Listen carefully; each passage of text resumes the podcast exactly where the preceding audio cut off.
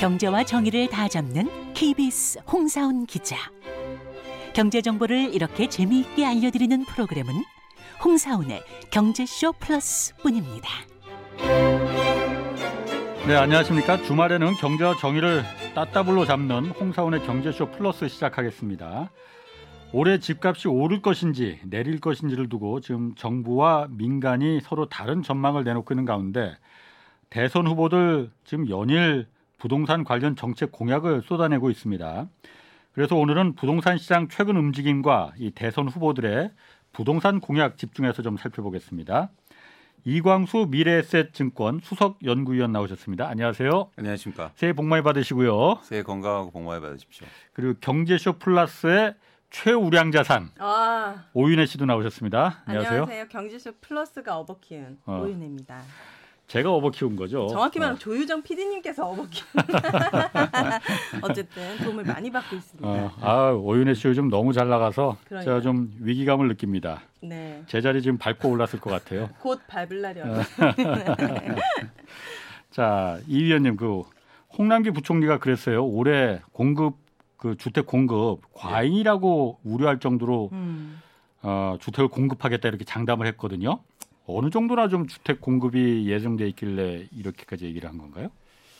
일단 정부에서는 50만 원 이상 이렇게 예. 얘기하고 있는데 예. 뭐 실행 여부는 좀 봐야 될 것 같고요. 예. 어, 저는 한 44만 원 정도 어, 오. 예측하고 있습니다. 예. 수도권에 한해서요? 아니면 아니, 전국이죠. 전국으로. 예, 예. 어. 그래서 평균 저희가 분양 세대 수가 한 35만에서 40만 호 정도 돼 왔는데 네. 올해 44만 호니까 올해? 10% 정도 증가하는 거죠. 아. 분양이 증가하는 겁니다. 그럼 서울과 수도권에는 어느 정도인 거예요? 서울과 수도권에도 어 평균적으로 그러니까 서울이 한 뭐한 5만 가구 정도 되고 음. 수도권은 한 12만 가구, 오. 10만에서 12만 가구 정도 돼서 네. 뭐 그 정도 보시면 될 것 같고 평균적으로 한10% 정도 증가할 것 늘었다. 같다. 10%? 예, 오. 지난해보다. 네. 그럼 그 정도면 홍남기 부총리가 말한 대로 공급 과잉을 이 음. 우려된다 뭐 이렇게 할 정도인가? 10%인데. 어, 그게 항상 저희가 공급이 많다 적다는 예. 수요가 대비해서 얘기를 해야 되잖아요. 그렇죠, 음, 그렇죠, 그렇죠. 맞습니다. 예를 들어서 집 살 사람 엄청 많은데 네. 뭐 분양 조금 많이 증가시켜서 넘친다고 표현하면 안 되고요. 예. 반면에 공급이 좀 줄어도 살 사람이 확 줄어들면 예, 음. 그러면 사실은 그렇죠. 공급이 엄청 많은 거고. 예. 네. 그래서 저는 항상 지금 살 사람이 많으냐 음. 이런 예. 차원에서 보는데 일단 처- 주- 순수하게 청약 시장만 보면 예, 뭐 청약하시는 분들은 충분하니까 음. 어 그러니까, 처- 그러니까 수요자는 많다는 거죠 어, 청약 네. 시장에 그런 차원에서는 뭐 그렇게 적은 수준은 아니다라고 판단하고 있습니다. 그렇다고 엄청 많거나 뭐 음. 시장을 뭐 휘둘릴 정도로 많은 수준은 음. 아니고요. 아 그래요? 그럼 흔히들 계속 말했잖아요. 그러니까 주택 공급이 부족해서 지금 이 음. 집값이 미쳤으니 주택 공급 계속 늘려야 된다. 지금 문재인 정부가 실기한 게 바로 그거다 뭐 계속했잖아요. 네. 네. 공급 이렇게 뭐 우려할 정도로 뭐 그 공급 과잉을 우려할 정도로 이렇게 공급이 되면은 부동산 시장이 어 안정을 넘어서 하향 뭐 이렇게까지 가는 가는 겁니까 그러면은? 아 이게 항상 이게 저도 뭐 시장을 분석하는 입장에서 공급이 부족하냐 많냐, 예. 뭐 지금 많으냐 적냐 이, 이 논란이 명확하게 이렇게 얘기드리기가 되게 솔직히 또 힘들더라고요. 미래를 예측해야 되는 거잖아요. 그렇죠. 어. 그리고 아까 말씀드렸듯이 수요하고도 비교를 해야 그러니까, 되잖아요. 예. 네. 수요도 계속 변하니까 예. 네. 그런 차원에서 명확하게 주택 공급 세대 수를 측정하기는 힘들지만 예. 네. 한 가지 명확한 건 있어요. 뭐요? 뭐냐면 뭐죠? 그동안 가격이 오른 건 예. 공급이 부족해서만이 오른 건 아니다. 예. 음. 수요가 엄청 많았다. 네. 수요가. 예. 그 대표적인 수요가 뭐냐면 전 다주택자라고 보고 있는데 예. 다주택자가 거의 매년 15만 채 이상을 삽니다. 예. 어, 매년 한 채를 더 사는 거예요, 누군가. 대단하시네. 네. 그래서 그러면 그런 상황 속에서 분양을 아무리 많이 해도 음. 사실은 계속 부족한 거잖아요. 예. 음. 또 하나 뭐냐면 네. 공급을 저희가 얘기할 때 어떤 문제를 얘기하면 문제를 얘기하면 어떤 걸 전제하고 얘기해야 됩니까? 해결책이 있, 있냐가 중요한 거잖아요. 그렇죠. 음. 네. 그렇죠. 그래서 저희 아이들한테 문제 있어 이거 이거 할 때는 고칠 수 있을 때 얘기하는 거지 못 고치는 걸 문제라고 얘기하지 않잖아요. 음. 예. 근데 공급 문제라고 하는 순간 공급은 사실은 그 쉽게 해결되는 문제가 아니에요. 음. 그렇지. 뚝딱 지어낼 수는 없는 예. 거예요. 네. 그리고 해서 그러면 저 외곽에다 지어내면 여기가 공급 부족하다고 예. 여기다 지으라고 아. 그럼 여기가 지, 여기다 지을 땅이 없잖아요. 예. 음. 그렇기 때문에 전 공급은 문제라고 생각하지 않습니다. 그건 그 근원적이고 저희가 주택 시장에 갖고 있는 어떤 그 한계점이지 예. 네. 그 문제는 해결될 수 있는 게 아니에요. 음. 음. 그래서 저희가 이제 정책 얘기도 하겠지만 정책의 포커스는 우리가 해결될 거에 대해서 포커스를 더 맞추고 해결될 것. 그렇죠. 네. 그게 문제인 거죠. 네. 어. 그래서 그런 차원에서 저희가 해석해야지 얘기가 좀 딴 데로 갈 수도 있는데요. 예. 어쨌든 중요한 거는 지금 어 저는 그동안 주택 가격이 오른 게 공급이 그렇게 과도하게 부족해서라기보다도 네. 수요가 엄청 많았었다. 음. 음. 그 말씀한 게 수요가 엄청 많았다는 게 지금 아까 다주택자들의 수요를 말을 그 컸다는 거잖아요. 네. 근데 지금 다주택자들에 대해서는 계속 그 프레셔가 들어가고 있잖아요. 네. 규제가 네. 세금도 올리고 뭐 그런 부분이 그럼 다주택자들이 더 이상 집을 사기는 좀 부담스러운 거 아닌가? 그렇지도 않으려나? 뭐 어떻습니까? 이제 앞으로는 아. 그래서 힘든 거죠. 예. 근데 지금까지는 지금까지는 산 거예요. 그래도. 아하. 아, 뭐 저금리 대출 많이 나오고 그렇죠. 하니까. 그리고 세금보다 더 많이 오르니까 예. 왜안 사요? 예. 더 사죠. 예. 그리고 제가 볼 때 압박을 느낄 만큼의 정도는 아니었어요. 그, 그 정도. 세금도 매기지도 않았어요. 그렇죠. 예. 그게 핵심이에요. 예. 그러니까 그러니까 여기서 비판이 어떤 비판이 있냐면 다주택자 규제 그렇게 했는데도 가격 올랐잖아. 네. 그래서 다주택자 규제가 잘못된 거야 얘기를 많이 하시잖아요. 네. 그런데 실제로 보면 다주택자 많이 증가해서요. 예. 다주택자 규제가 무서워하질 않았어요. 음. 그냥 단순하게 그 뭐랄까 상관관계만 보는 거예요. 예. 그러니까 이런 정책이 있었는데 예. 가격은 올랐으니까 이 정책이 잘못된 거야라고 음. 보는 거죠. 예. 근데 그 정책의 효과가 굉장히 떨어졌던 겁니다. 예. 음. 매, 매달 아니 1년 만에 가격이 1억 오르는데 세금 천만 원 낸다고 해서 누가 그렇죠. 무서워합니까? 그렇죠. 안 무섭죠. 한채더 사는 거죠. 예. 그냥. 근데 예. 그막 음. 스물 몇 번 이상의 정책을 내놓았잖아요. 사실 나라에서. 네. 근데 까보니까 다주택자들이 큰 그 영향도 없었다라고 한다면은 음. 이 정책은 잘못되었었던 거 아닌가요? 그러니까 그 과거에 저희 그 경제쇼에서 지금 서영수 이사도 그렇고 몇 분들이 나와서 왜냐하면 최근에 작년 말부터 부동산 집값이 급격하게 지금 냉각되기 시작했잖아요. 네, 네. 그게 대출 규제 딱 맞물리면서 이렇게 됐거든요. 네. 그 동안에는 그러니까 이게 주택 코로나로다가 어려우니까 음. 그 은행들이 대출을 마음껏 해줬잖아요. 네, 네. 그러다 보니까 이게 주택 시장으로 다 들어가면서 갭 투자, 다주택자들 뭐 하- 전세 끼고서는 사는 거 음. 투자 받으면 전세 대출 음. 얼- 얼마든지 뭐 무제한이니까 맞습니다. 그게 이제 대출 규제가 결정적인 원인 아니었느냐. 그렇죠. 주택 공급량의 부족보다는 네. 라는 의견들이 요즘 나오거든요. 그렇죠. 근데 여기서 제가 오늘 꼭 말씀드리고 싶은 게 저희가 어떤 뭐 정책을 얘기하고 저희가 미래의 전망을 할 때 현황 파악을 정확히 해야 되잖아요. 예. 네. 그런데 공교롭게도 특히 지난해 가격이 엄청 상승했는데 2021년도에는 다주택자가 좀 줄었어요. 음. 그런데 왜 주택 가격이 올랐을까? 예. 이 지점이 중요한데 네. 여기에서 무주택자들이요 예. 빚을 엄청 일으켜서 집을 사기 시작해요. 예. 그- 맞아요. 네. 네. 전세 끼고 예. 영끌에서. 그래서 네. 그래서 자기가 살지도 않을 집을 음. 사기 시작합니다. 음. 예. 그래서 제가 사실은 이, 이, 이 지점에 대해서 조금 이제 말씀을 드리고 싶은 건데, 그러니까 다주택자분들은 이미 가격이 많이 올랐고 또 뭐 뭐랄까 그 집을 갖고 있기 때문에 집값이 빠지면 빠- 처분해도 되고 이러잖아요. 네. 근데 영끌에서 한 채를 사신 분들이 지난해 많았는데 네. 집값이 조정받고 이러면 영향이 클 거잖아요. 그렇죠. 그래서 제가 현황 파악을 좀 했어요. 이게 이게 네. 무슨 말씀을 드리고자 하냐면 집값이 오르는 데 대해서 다주택자가 산 것도 물론 이유였지만 예. 또 하나 어떤 수요가 있냐면 투자 수요가 엄청 많은 겁니다. 음. 내 수요라는 게 뭐냐면 내가 거주할 집 말고 내가 투자할 집을 음. 특히 지난해 크게 막 수요가 엄청 거예요. 부동산 불패 이런 말이 많았거든요. 예, 그러면서 이제 무주택자도 특히 뭐 20, 30대가 집을 막 사기 막 시작하고 빌라도 사고 예. 난리 났었잖아요. 그렇죠. 네. 근데 빌라에서 내가 살 생각은 사실 없잖아요, 솔직히. 음. 투자 목적으로 사놓은 거죠. 그러다 보니까 이게 어떻게, 어떻게 제가 보니까 서울 시내에 28% 전체 예. 아파트의 28%는요. 네. 일 1주택자가 갖고 있는 물량 중에 투자 목적으로 갖고 있는 거예요. 아 실거주가 아니고 어. 거의 30%가요? 예.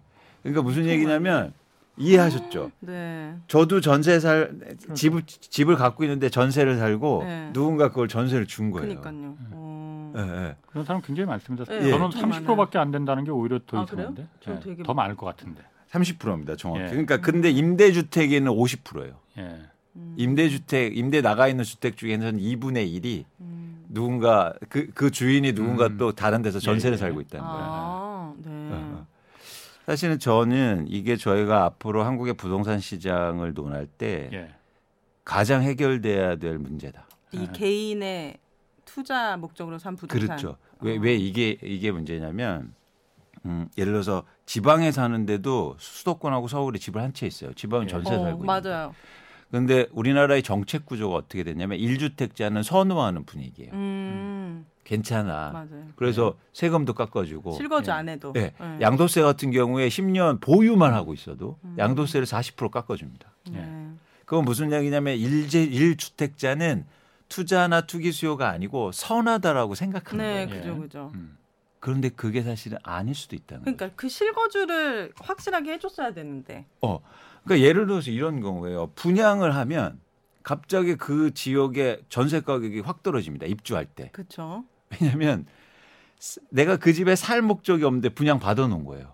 어. 그러면 그냥 전세 주고 전세 그렇죠. 주는 거예요? 그래서 대부분 그래서 전세로 나오잖아요. 어. 그러다가 2년 또 지나면 전세가 확 오르고 새 집이니까. 음. 어. 그래서 청약 시장도 더 청약이 높은 게 그냥 넣어놓고 보는 거죠. 아무데나.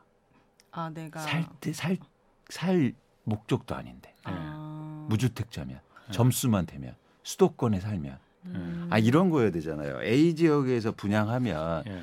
내가 여기 진짜 살려고 분양받아야지. 네. 투자 목적으로 분양받은 사람끼리 사람끼리 하면니까 처- 경쟁률이 엄청 높고 그 진짜 필요한 사람들이 선의의 피해자가 생기겠죠. 그렇죠. 네. 그리고 특히 젊은 세대는 청약 가점도 낮은데 음.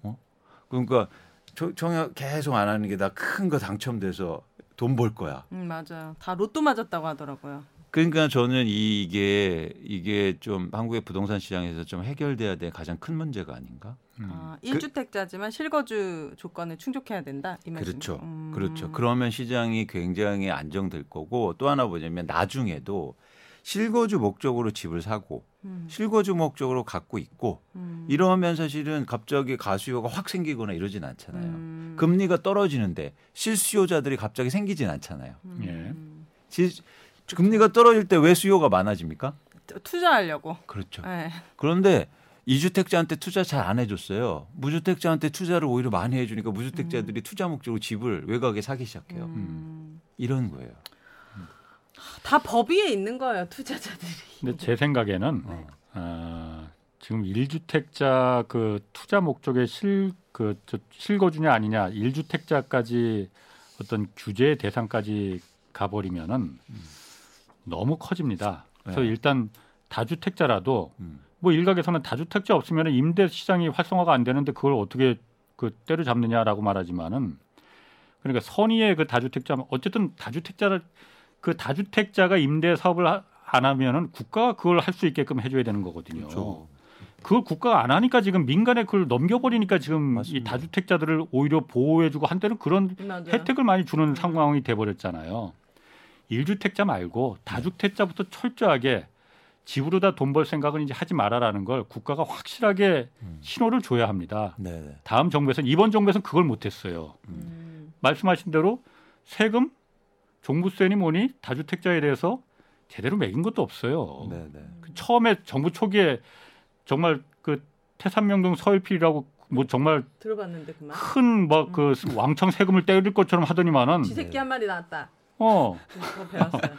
정말 쥐꼬리만한 세금으로 음. 그냥 퉁쳐버렸잖아요. 네네. 거기서 정부가 타협을 한 거거든요. 네네. 다주택자들에 대해서 음. 그 부분을 저는 1주택자보다도 먼저 음. 다주택. 다주택자들에 대한 그 다음에 이제 게 이제 그런데. 지금 어떤 상황이냐면 이제는 다주택자가 부담을 굉장히 느끼는데 전부 다 증여로 돌리고 어, 있잖아요. 그죠. 그래서 시장 안정화가 또 안 되는 거예요. 다 물량이 법 위에 예, 있다니까요. 그래서 그래서 저는 그러니까 지금 지금 이루어진 일에 대해서는 어떤 규제는 힘들겠지만 저희가 향후 10년 후에 또 이런 일이 있을 수가 있으니까 항상 반복이지 않습니까? 네.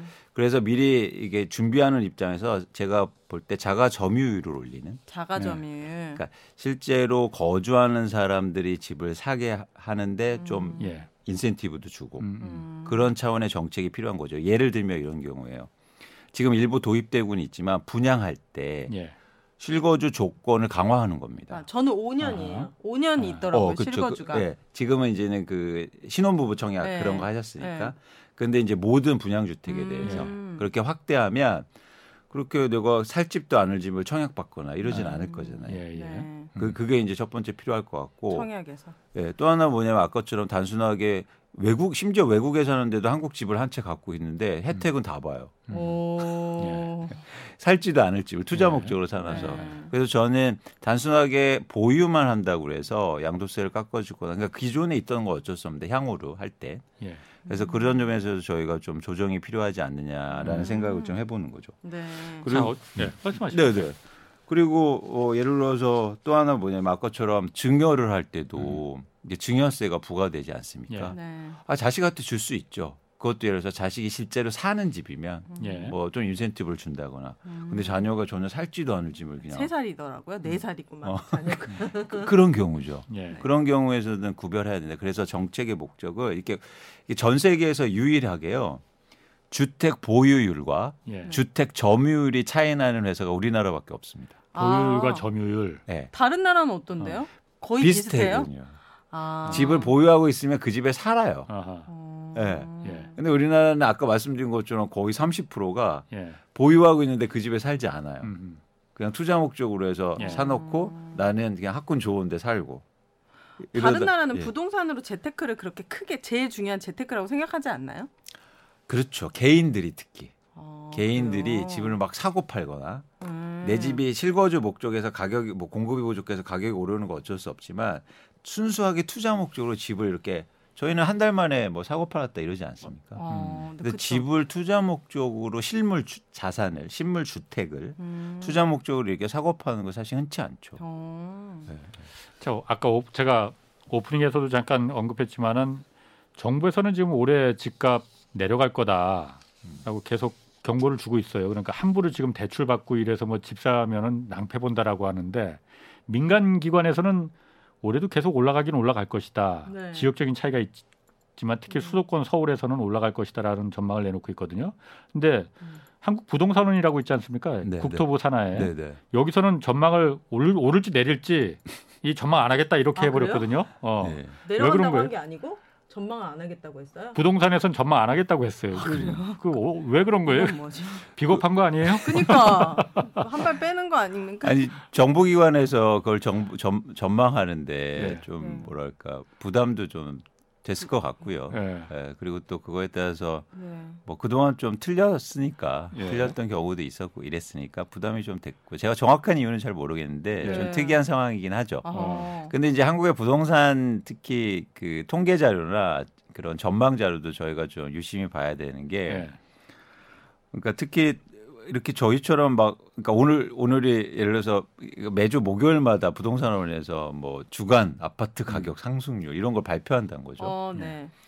근데 사실은 그렇게 막 주간마다 아파트 가격을 체크하고 어. 보도하고 이런 경우가 굉장히 흔치 않습니다. 아. 주식도 아니고. 그렇죠. 네. 그렇죠. 그리고 가격이 이렇게 급등하는 것도 아니고 심지어 그런 가격 추정할 때 조사를 할 때 설문 조사를 해요.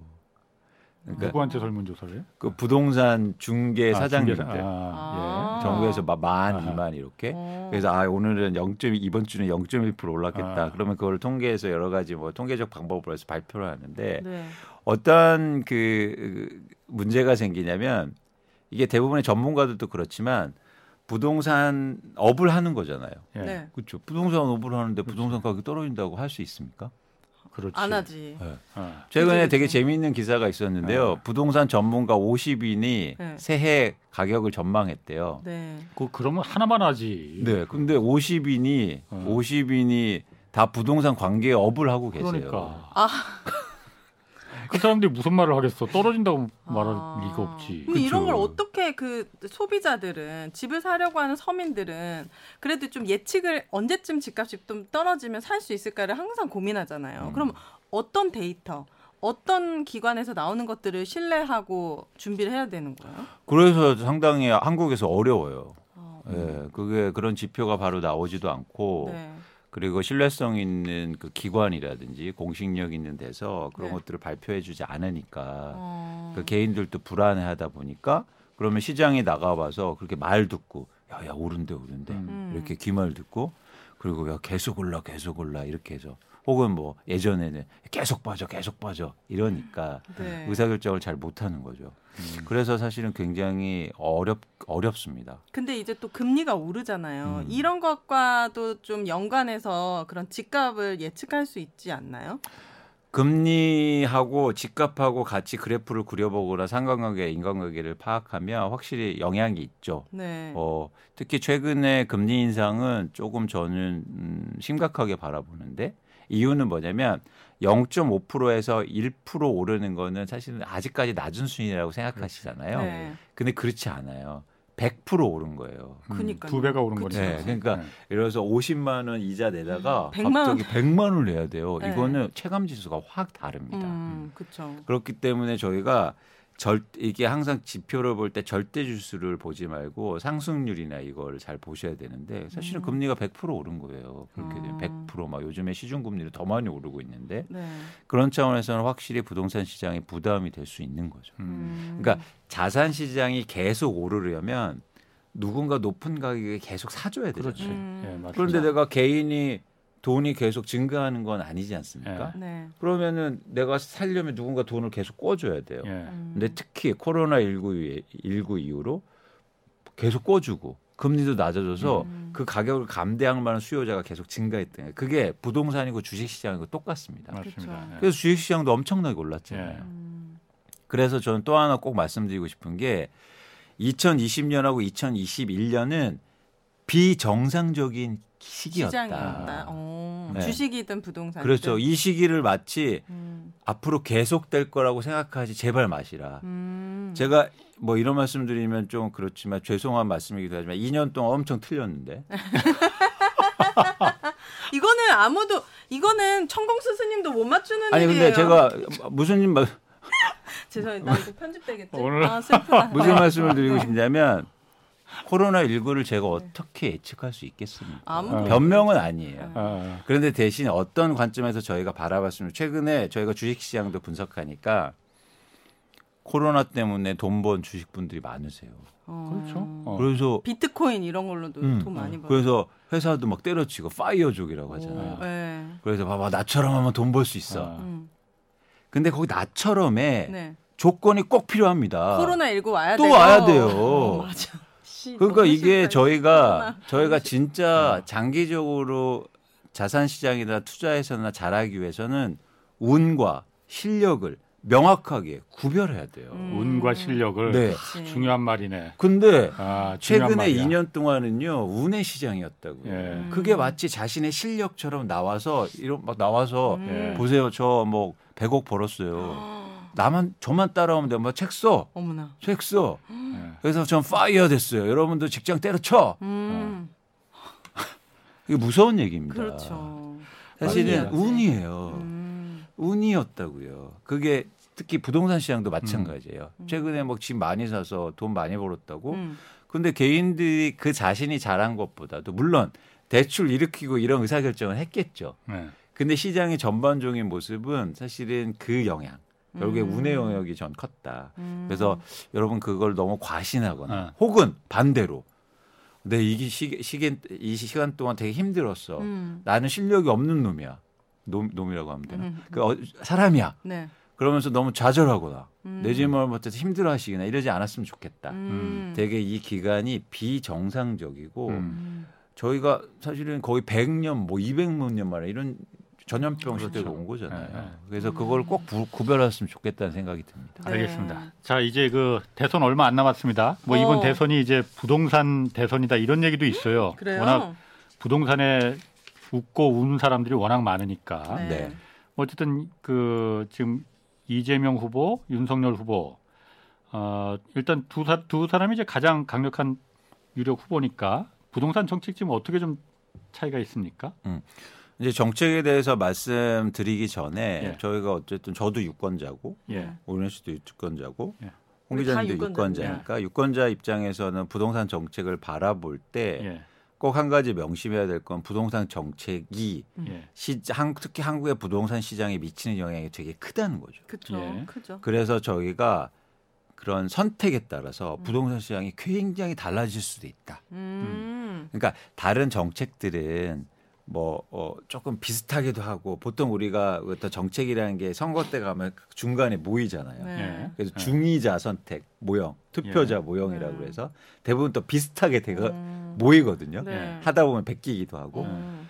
근데 이제 부동산 정책도 보면 물론 그런 정책도 있지만 선택에 따라서 시장을 굉장히 달래게 할 거여서 음. 사실 선택을 되게 잘해야겠다는 아, 생각을 그래요? 꼭 하고 있고요. 예. 네. 그래서 이제는 이제 두 유력 후보님들의 예. 그 정책을 한번 비교해 드리면 일단 공통점은 하나 있어요. 예. 공급 확대일 것 같아요, 오. 왠지. 그게 뭐 100만 원도 200만 원도 300만 원도 예. 어쨌든 공급을 최대한 어, 늘려보겠다. 늘리겠다. 어, 이 지점에 대해서 이제 고민할 필요가 있는데, 네. 음, 저는 이- 이런 것도 좀 고민해 봐야 된다는 거죠. 만약에, 예. 만약에 부동산 가격이 안 좋아진다면, 막 내려가면은- 떨어진다면. 어. 음. 그러면은 그걸, 그 공급은 다 어떻게 할까? 어. 짓다가 갑자기 멈춰. 어떻게 되지? 어땠냐면 2000 그 서브프라임 때는요. 네. 그러니까 우리나라가 사실 서브프라임 온 건 아니에요. 미국에서 왔는데 그렇지. 전체적으로 분위기가 안 좋아진 거죠. 네. 그러면서 한국의 미분양 아파트가 넘쳐났어요, 16만 그때. 8천 가구였습니다. 예. 어, 몇 년도예요? 2008년도에. 아, 그래요? 네. 어. 그래서 막 저희 그 뉴타운 개발하는 것도 막 자진적으로 반납하고 막 그랬어요. 그때. 우리 안 하겠다고. 그렇습니다. 어. 그래서 여기 뭐 반포에 이런 아파트들은 다 미분양이었어요. 예. 음. 네.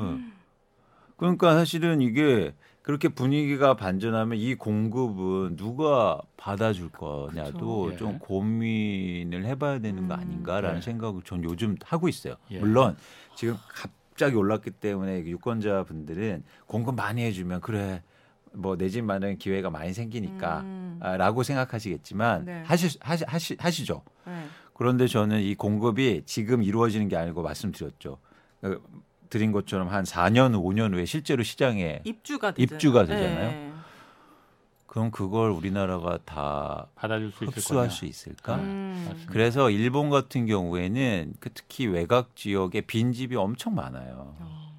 예. 예, 그런 경우 그런 예. 그러니까 이게 어떤 거냐면 수요와 공급의 시차가 적용되기 음. 때문에 지금 사고 싶은 사람이 있는데 당장 공급 못 하니까 지금 수요에 맞춰서 공급 계획을 세우고 음. 땅 세워놨는데 이게 나중에 공급되잖아요. 음. 근데 살 사람들은 어떻습니까? 마음이? 급하죠. 아니 지금은 급한데 네. 나중에 어- 바뀔 수가 있잖아요. 어, 그렇죠. 그러면 이게 미분양이나 아니면 그런 아파트로 남을 수도 있다는 거예요. 그렇죠. 그래서 저는 음. 사실 지금 저는 오히려 더 좋은 정책이라고 생각하는 건 네. 양보다 질이 중요하다. 음. 어디에 짓느냐? 그렇죠. 어. 어, 그래서 그런 차원에서 좀 이렇게 여러분이 고민하실 때 막 양쪽으로 200만, 300만, 음. 뭐 100만 받고 나 200, 200만, 아, 이거 200만 받고 나 300만. 뭐 이- 이런 이런 이런 거에 대해서 여러분 와 막 박수 치는 것보다 어? 사실은 그렇죠. 그 어디에 질 거에 대해서 이렇게 여쭤보시고 예. 의문을 가지시고 음. 그런 차원에서 공급을 좀 판단하시면 좋겠다는 음. 생각이 듭니다. 네, 너무 제 상, 의견으로는 말이죠. 네. 어쨌든 공급이 그 처음에 그 지금 정부 초창기는 공급 문제를 공급 문제 때문이 아니다라고 계속했었잖아요. 네. 그런데 어느 순간 지금은 이제 공급이 다 문제인 것처럼 다 돼버렸잖아요. 맞습니다. 그 결국 그 펌프질을 한 게 민간 그 주택 그 건설 연구소니 뭐 건설사들이 다 거기 펀딩하는 그 연구소들이 계속 이 펌프질을 했거든요. 네. 주택 공급 부족해 지금 그래서 집값 오르는 거야. 음. 아까 말씀하신 대로 다주택자 또 대출 그- 대출이 무한정 해버리니까 네. 유동성의 공급 이것 때문에 이게 더 큰 원인이었을지 모르는데 네. 공급이 부족한 거야라고 자꾸 거기서 하니까 언론에서도 그걸 봤거든요. 네. 언론은 이해관계가 철저하게 있습니다. 네. 건설사들과 음. 건설사들은 무조건 집이 나중에 산수갑산을 가든 뭐 음. 미분양이 돼서 텅텅 비든 말든 일단 네. 지금 많이 줘야만이 우리가 건설사가 살아남을 수 있어. 어. 여기에 넘어간 거 아닌가라는 생각이 들거든요. 근데 네. 저는 물론 저도 공급이 더 있어야 된다는 거 누구나 다 요즘 지어지는 새 아파트 살기 좋은 새 아파트에서 살고 싶은 욕심 당연히 있습니다. 네. 그런데 그런 집을 10억짜리 집을 100만 채, 200만 채 지으면은 무슨 소용이 있겠느냐. 음. 청년들이 10억을 어디서 구하겠느냐. 네. 더군다나 대출도 막아버리면은 네. 그런 걸 국가가 할 일이 아니고 국가는 청년들이 들어갈 수 있는 좋은 집을 싸게 2억, 3억에 정말 그 능력에 맞게끔 지을 수 있는 그 방안을 어떻게든 정책을 도출해내는 게 그게 네. 국가의 역할이거든요. 네. 네. 근데 지금 이걸 그냥 민간에서 10억짜리 집을 짓든 20억짜리 집을 짓든 분양을 하든 10만 채, 20만 채, 50만 채 우리 공급하겠다. 네. 그건 사실 의미 없거든요. 네. 네. 그걸 누가 들어갈 수가 있겠습니까? 음, 맞습니다. 네. 그래서 그러니까 공공임대도 사실 확충할 필요가 있는데, 그러니까 공, 정부의 공급 자체를 이렇게 신축으로 방향을 에, 가지고 있기 때문에 이런 문제가 생기거든요. 저는 예. 그래서 제안하고 싶은 건 정부의 공급을 유통에서 찾자는 거죠. 유통 시장에서. 유통? 예. 부동산 유통을 말하시면 아, 아니, 그러니까 이, 이런 거죠. 거래되는 시장에서. 예. 그래서 이런 거죠. 다주택자가 물건을 내놓을 때 정부가 그걸로 사는 겁니다. 아, 다주택자들의 집을 예. 정부가 산다. 예, 그래서 그걸 사서 예 를 들면 예. 예를 들고 그걸 사서 청년주택이나 활용하면 예. 사실 그런 위치도 좋잖아요. 섞이는 거고 예. 이 안에서 예. 아까처럼 30% 정도가 살지 않을 집을 갖고 있잖아요. 예. 네. 그렇게 거주 목적이 아닌 집들은 정부가 매입할 수 있잖아요. 예. 예. 그래서 정부가 공급하는 걸 꼭 새로 지어서 할 필요가 없다. 기존의 다주택자 집을 다주택자한테 임대를 갖다 맡기지 말고 국가가 떠안으라. 그렇죠. 아, 그리고 또 맞습니다. 아까처럼 거주 목적이 아닌 집들도 지금 부담이 있고 집값이 떨어진다고 는 팔고 싶단 말이에요. 예. 그걸 정부가 음. 사도 살 수 있다. 예. 그러면 정부가 단시간에 굉장히 빠른 기간에 공공주택을 확보하게 됩니다. 음. 그잖아요. 이미 지어진 거기 때문에. 예. 예. 그리고 소셜 믹스도 가능해요. 예. 곳곳에 있잖아요, 다. 예. 그게. 비용적으로 더 저렴합니까? 다시 짓는 것보다 왜냐하면 지금 이제 고점에 가까운 부동산은 음. 나라에서 사들이는 비용과 네. 그 건설사들에게 어떤 원가 이렇게 또 협상해가지고 짓는 비용과 비교했을 때 네. 나라 입장에서는 더 비용이 절감이 됩니까? 그러니까 절대적인 비용에 대해서 규모에 대해서도 조금 거기에 따라 달라지지만 네. 어 제가 생각하기에는 그런 제가 말씀드렸지 양보다도 위치나 질이 중요하다는 말씀을 네. 드렸잖아요. 이 안에서 저희가 이 일도 하고 살고 싶은지. 네, 네. 그렇죠. 요즘에 저는 사실은 이런 말씀 가끔 이제 드렸는데 저는 거의 첫 차를 타고 출근하거든요. 어. 근데 굉장히 놀래요. 왜냐하면 그 새벽에 출근하는 분들이 제가 경기도에 살아서 서울로 출근하는데 엄청 많아요. 예. 그러니까 무슨 얘기냐면 서울의 집값이 오르니까 다 경기도로 맞아요, 맞아요. 가신 거예요. 네. 그러니까 철저하게 이런 현상들이 그러니까 일자리는 여기 있는데 예. 맞아요. 그러니까 정부가 여기에 집을 마련하는 게 중요하거든요. 예. 음. 그래서 저는 그런 집들을 정부가 확보해서 음. 어 공공주택으로 활용하는 게 훨씬 음. 낫지 않아요. 그런 차원에서는 예를 들어서 집값 향으로 시장이 좀 조정되거나 이러면 좋은 찬스인 거죠. 음. 어 그러면 좀 정부가 싸게 살 수도 있고 맞아요. 음. 네. 그리고 좀 예를 들어서 정부한테 싸게 팔면 뭐 세금도 좀 깎아주기도 하고 양도세도 음. 맞아요. 그러면 충분히 가능성이 있어 보입니다. 네. 그게. 바로 국가의 역할입니다. 그래서 그게 국가가 할 일이에요. 그렇죠. 그래서 저는 이거 패러다임을 바꾸자는 거예요. 정부가 왜 공공주택을 확보하는데 꼭 새로 지으려고만 하냐. 음. 그래서 지금 전화 그런 예로 최근에 독일에서 베를린에서 네. 예. 베를린에서 임대료가 폭등하니까 예. 정부가 그 임대주택을 많이 갖고 있는 기업한테 강제 유상몰수를 하는 주민 투표를 했는데 그게 통과됐어요. 그게 무슨 말이에요? 유상물수 어, 다 그뭐 기사에 많이 나오긴 했는데 음. 그게 강제성이 있는 건 아니에요. 그러니까. 그쵸, 물론 그쵸. 이제- 도이치 보넨이라는 네. 어, 앞으로 이제는 네. 그, 그, 이게 시정부가 이제 네. 그거에 판단을 그렇죠. 내리겠지만 네, 네. 주민들이 한 60, 70%가 원했단 말이에요. 어. 음. 무슨 얘기냐면 왜 임대료가 올랐냐면 베를린 시내의 그 임대주택들을 기업이 막 산 거예요. 음. 우리나라면 쉽게 말하면 다주택자가 산 거예요. 아. 사니까 임대료가 폭등하고 네. 주택 가격도 올랐죠. 도저히 못 참는 거죠. 음. 일반 중산층이 네. 그리고 서민 청년 주거, 주거 이런 분들이 그래서 막 몰수해라, 몰수해라 그런 거예요. 음, 네. 그래서 그 주민 투표가 60% 정도 상승으로 통과가 됐어요. 네. 예. 그래서 그 집들을 시정부가 예산을 들여서 사겠다. 어. 그래서 그거를 정부가 갖고 싸게 임대해 어, 주겠다. 그러니까 임대료면 그거 되게 안정적이 되겠네요. 그렇죠. 음. 그러니까 이게 바- 반대로 이런 거죠. 임대료 오르면 베를린 정부에서 막 집을 져서 해줄게 이게 아니고 음. 기존에 있는 걸 내가 매입해서 안정화를 시키는. 그렇죠. 음. 그래서 저는 이거는 앞으로 저희가 좀 고민해봐야 할 음. 문제. 그러니까 집을 이것도 향후로 저희가 인구도 줄고 이럴 텐데 그 많은 집들을 300만 받고 400만 해서 그러니까 예. 그것도 그거 어떻게 다 흡수할 겁니까 나중에? 맞습니다. 아까 윤혜 씨가 그러니까 그 위원님한테 물어본 게그 네. 돈이 지금 어차피 집값이 지금 비싼데 음. 그 집을 국가가 매입해서 음. 음. 공공 임대로다가 전환시키는 게 효율적이냐 이 얘기를 한 거잖아요. 네. 네, 네. 비싸니까 네네. 사실 그런데 우리나라처럼 이 공공 이 살집 국민들이 살 집을 임대 시장에 공공 임대 시장에 돈을 이렇게 안 쓰는 나라 없습니다. 음. 우리나라 돈 정말 거기 없어요. 그냥 LH나 이 토지주택공사 니들이 알아서 음. 땅 개발해서 네. 여기다가 어. 민간에다 땅 팔고 그 남는 수익으로다가 임대주택을 지어라. 음. 철저하게 민간 민간은 아니지만은 공공기관에 공기관에 이렇게 그냥 맡겨버렸거든요. 알아서 이거 민간에 팔고 남는 돈으로다 교차 보조로다가 임대주택을 지어라. 음. 이러니 누구든지 여기 들어가서 살기 싫어하는 거예요. 임대주택은 극빈층이 들어가는 거다 이렇게. 음. 음. 임대주택이 그런 식으로 가면 100% 실패할 수밖에 없는 거거든요. 네. 맞아요. 국가가 돈을 써야 합니다. 네네. 국가가 돈을 안 쓰니까는 집값이 이렇게 민간에 맡기다 보니까는 하늘 높은 줄 모르고 올라간 거거든요. 네네. 아까 말씀하신 대로 음. 지금 다주택자들 집 내놓는다고 하면은 뭐 싸게 내놓을 수도 있을 거 아니에요. 네, 네. 국가가 정말 그렇죠. 매입하면 됩니다. 그렇죠. 그래서 그렇죠. 그 가격에 맞게끔 시세에 맞게끔 임대 주면 되는 거예요. 그렇죠. 그렇죠. 그래서 저는 그런 유통 시장에 정부가 참여하는 게 좋아 보이고요. 또 하나 저는 이제 공급 위주의 이런 방식이 뭐 최근에 뉴스 굉장히 안타깝지만 왜 그 아파트 무너지고 이랬잖아요. 네. 그래서 굉장히 이제는 제 고향에서만 자꾸 그런 음, 일이 일어나 음. 너무 속상해요. 음. 근데 사실 이렇게 그렇죠. 공급을 빨리 그러니까 이게 어떤 과정이냐면 입주 시기를 꼭 맞춰야 되고 요즘 또 공급이 많아지니까 어, 빨리 빨리 진다. 예, 뭐 이런 이런 어. 과정 속에서 저는 원인 한 원인이었다고 보고 있거든요. 예. 네.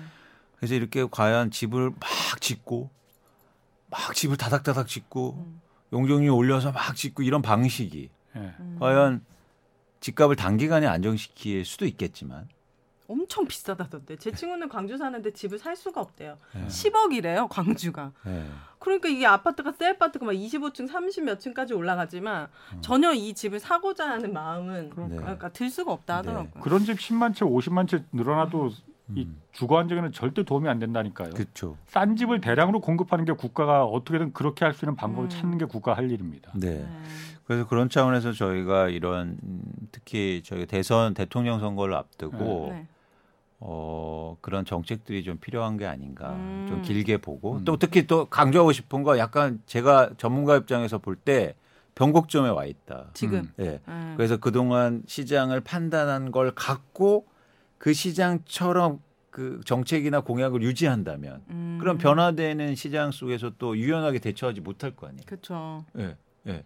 그럼 그 지금 지금이 딱 좋은 시기잖아요. 변곡점에 왔으니까 음. 지금 정치 뭐 정치를 떠나서 가장 그럼 우리에게 그 필요한 어, 어, 필요한 공약이라고 할까? 음. 대선 후보들 다음에 대통령 될 사람 네, 많죠. 적합한 공약. 요구할 수 있는 네. 필요한 공약이 좀 뭐라고 쫄지 마시고 그냥 쿨하게 말씀하셔도 괜찮습니다.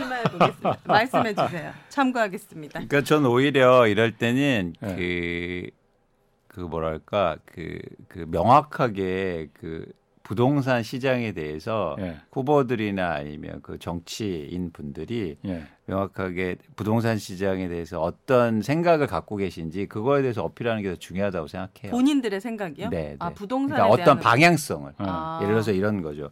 저희가 뭐 공급을 얼마 증가시키겠다 이건, 이건 사실 시장의 변화 통해서 변화할 수는 있죠. 네. 그런데 이제 생각이 있잖아요. 그러니까 어떤 예를 들면 나는 부동산 불로소득을 억제하겠다. 음. 그래서 시장을 안정화시키겠다. 이런 것들이 훨씬 더 필요한 시기가 아닐까? 지금은 네. 음. 그렇게 막 일일이 세부적으로 그러니까 지금의 시장 상황 속에서 세부 정책이 나오는 거잖아요. 네. 근데 이 시장이 바꾸면 예.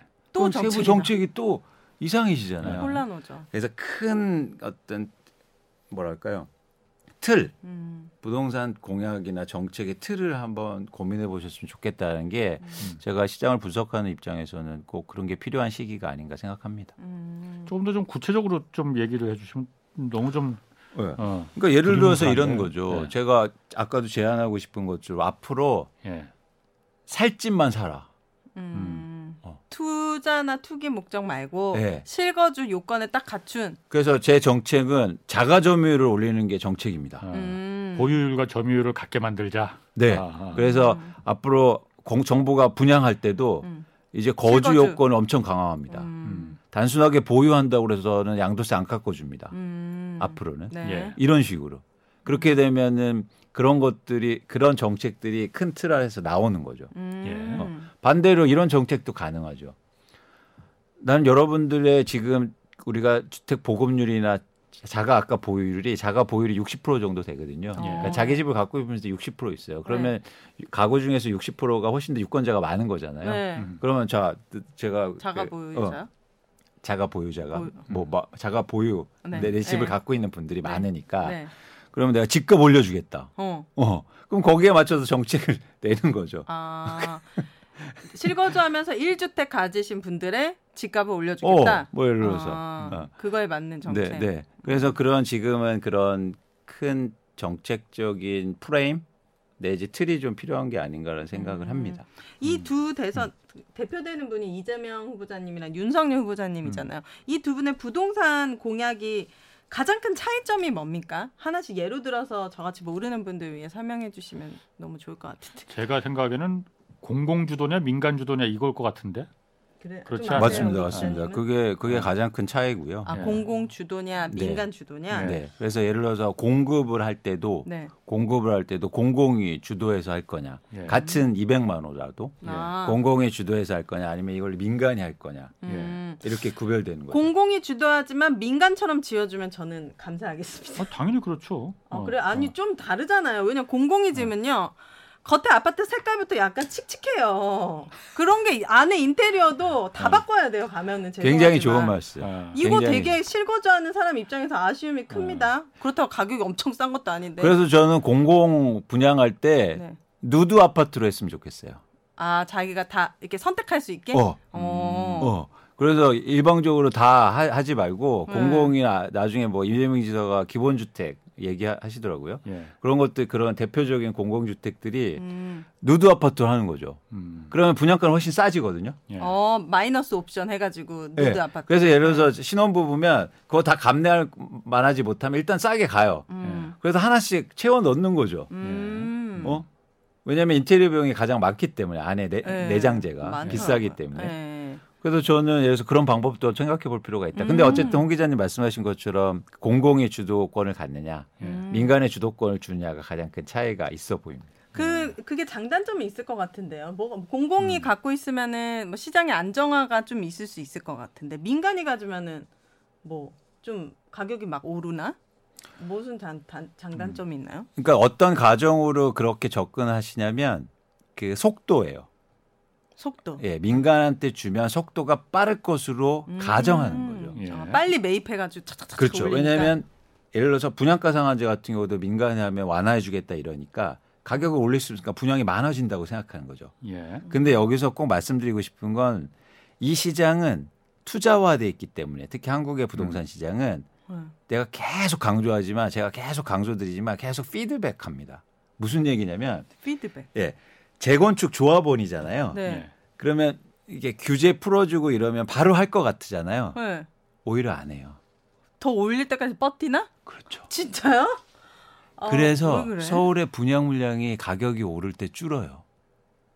가격이 오히려 더 오를까봐. 오히려 내년에 하면 분양가 더 올릴 수 있으니까. 예. 그러니까 네. 2021년도에 예정된 분양 청약들이 있었거든요 서울에. 근데 다 밀리는 거예요. 왜냐하면 기다릴수록 가격이 오르니까 올라가니까. 사업이 오히려 늦어져요. 예. 음.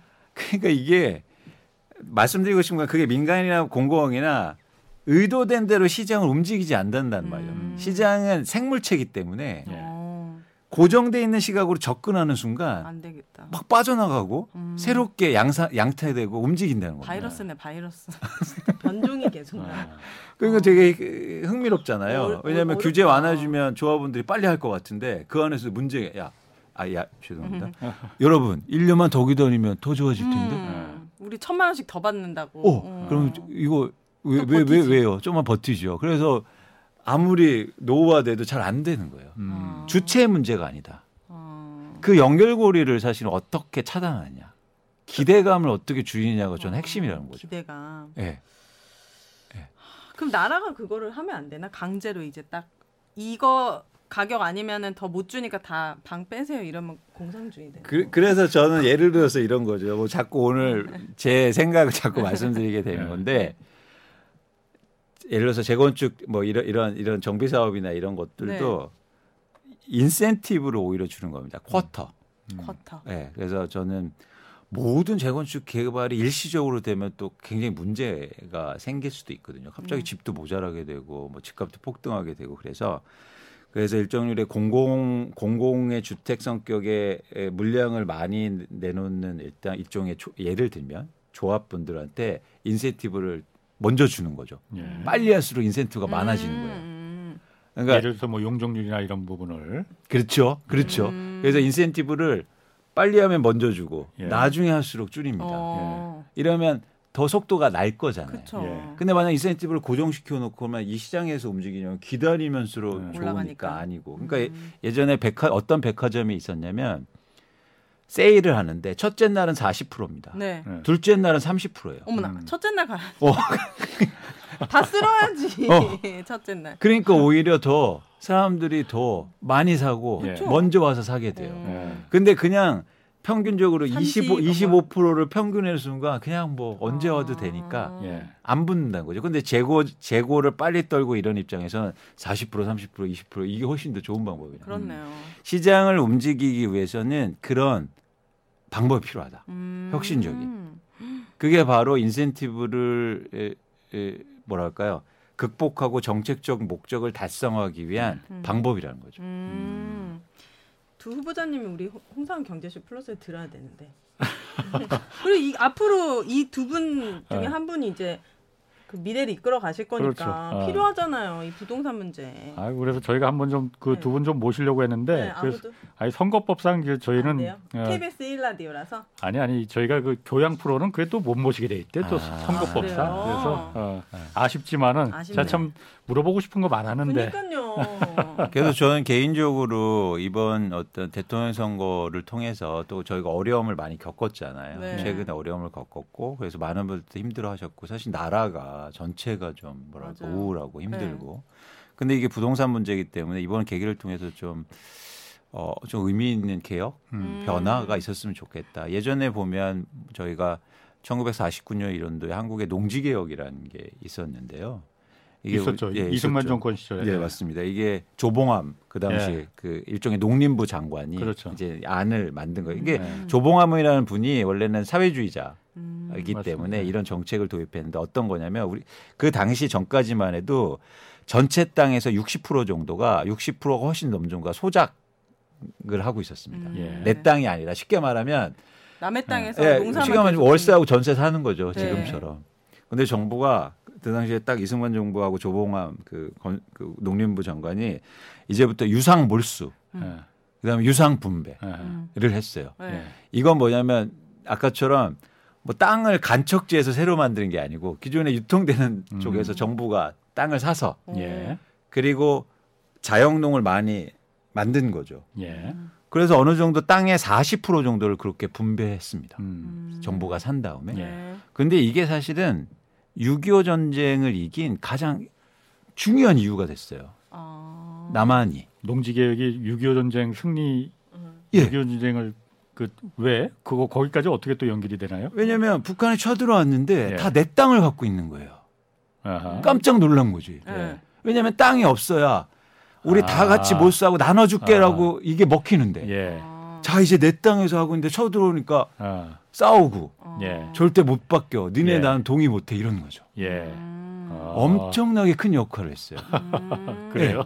진짜로. 어. 그러니까 이게 경제적 동물이기 때문에 예. 아무리 뭐 사상 교육을 해도 예. 안 됩니다. 내 땅이 있기 때문에 예. 음. 내 땅에서 어떻게 물러납니까? 음. 그리고 갑자기 내 땅을 가져가려고 아, 하는데 목숨 아. 걸고 지켰다고요? 그럼요. 아. 그리고 그 정책에 동의도 안 하고 음. 사회주의 정책. 아, 다 뺏어가니까 이건 내 근데. 과- 그냥 뒀으면 음. 그냥 소작인들이 6, 70% 60%였다면 금방 아, 힘들었을 거예요. 그렇죠. 예, 예. 네. 왜냐면 다 그래 그래 다 나눠 갖자 이랬을 테니까. 어. 네. 근데 딱 그 시점에 그런 농지 개혁이라는 과감한 정책이 나왔고 음. 그게 어쩌면 되게 승리의 동력이었던 거죠. 음. 지금 개혁이 필요하다. 이 그렇죠. 말씀. 기획 개혁이. 향후로 아이 우리 아. 저희가 우리 아이들한테 좋은 나라를 만들어 주기 위해서는 음. 사실은 이런 어떤 과감한 개혁이 저는 굉장히 절실하다고 보는 거죠. 음. 10년 후에 또 우리 아이들이 버스 대절하고 집 사러 사, 다, 다니고. 다녀야겠습니까? 아니잖아요. 음. 그러니까요. 예. 아니 사실 저도 개인적으로는 이승만 정권 시절에 가장 잘한 일이 바로 그 농지 개혁이라고 생각을 하는데 네. 6.25까지 생각 못 하셨다. 그게 또 6.25까지 연결되는 줄은 또 오늘 또 이제 스펙트럼을 그, 넓혀졌어요. 네, 네. 아니 그런데 그 농지 개혁이 지금 그렇게 할 수는 없는 거 아니에요? 음. 아까 말씀하신 대로 어 그러니까 정부가 그러니까 다시 이 다주택자들 아- 다시 돌아가서 네. 내놓는 집을 몰수는 아니고 유상으로 사들여서 예. 다시 그러니까 유상으로 어, 쌍값을 공급하는 그걸 이제 그 빗대서 지금 말씀하시는 그렇죠. 건데. 두 가지가 의미가 있는 건데 첫 번째는 그런 방법. 그러니까 정부가 유통시장에 참여한다. 예, 예. 두 번째는 뭐냐면 자영농을 늘렸듯이 예. 자가 점유율을 올리자는 거예요. 점유를. 음. 내가 음. 살 집만 사게 한다면, 음. 내가 살 집만 산다면 예. 왜 이렇게 뭐 팔고 하고 뭐 옆에 있는 사람들이 집 돈 벌었다고 예. 그러고 근데 그게 되려면은 네. 저부터도 한 채를 산다면 다 똘똘한 한 채라고 얘기하잖아요. 제 재산 중에 90%를 사실 부동산에 다 박아야 되기 때문에 그렇다라고 한다면 이 부동산 시장이 어디 사면 막 10억씩 오르고 어디 사면 마이너스가 되고 이런 시장 자체가 안 되고 좀 안정이 된다면 예. 저라도 광주에 집 사서 광주에 살고 예. 당연히 서울에 집 사고 싶지 않죠. 그거를 나라가 만들어줬으면 좋겠다는 그렇죠. 거예요. 근데 그, 그건 저의 가장 기본적인 출발점은 자, 자기 집에 사는 사람들이 많아질수록 가능해지는 거. 변동성이 줄어든다고 전 봐요. 음. 가격 변동성이.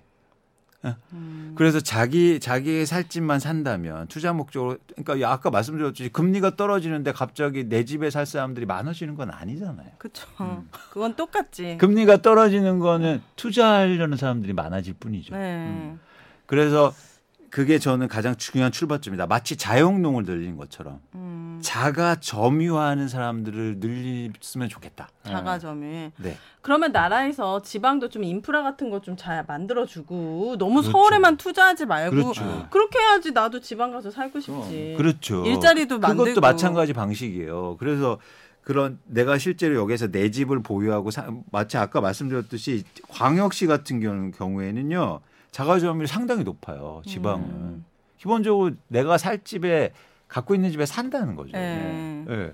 그런 관점에서 저는 말씀드렸듯이 어 인프라 같은 것도 많이 만들어주고 음. 직장도 사실은 배분하고 이러면서 네. 영구적으로 내가 여기에 살아야겠다 음. 이런 마음은 당연히 자, 자가점이 올라가잖아요. 네.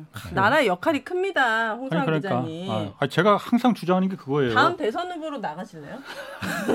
한번 그래볼까? 시켜주면 잘할 것 같은데 우리 홍 기자님. 오늘 마지막 말이 가장 재밌었습니다. 아? 아, 네. 오늘 여기까지 하겠습니다. 네. 자, 두 분 이광수 미래에셋증권 수석 연구위원 그리고 우리 최우량 자산 오윤혜 네. 씨두 분 고맙습니다. 고맙습니다. 감사합니다. 자, 주말에는 경제와 정의를 따따블로 잡는 홍사운의 경제쇼 플러스 오늘 여기서 마치겠습니다. 안녕히 계세요.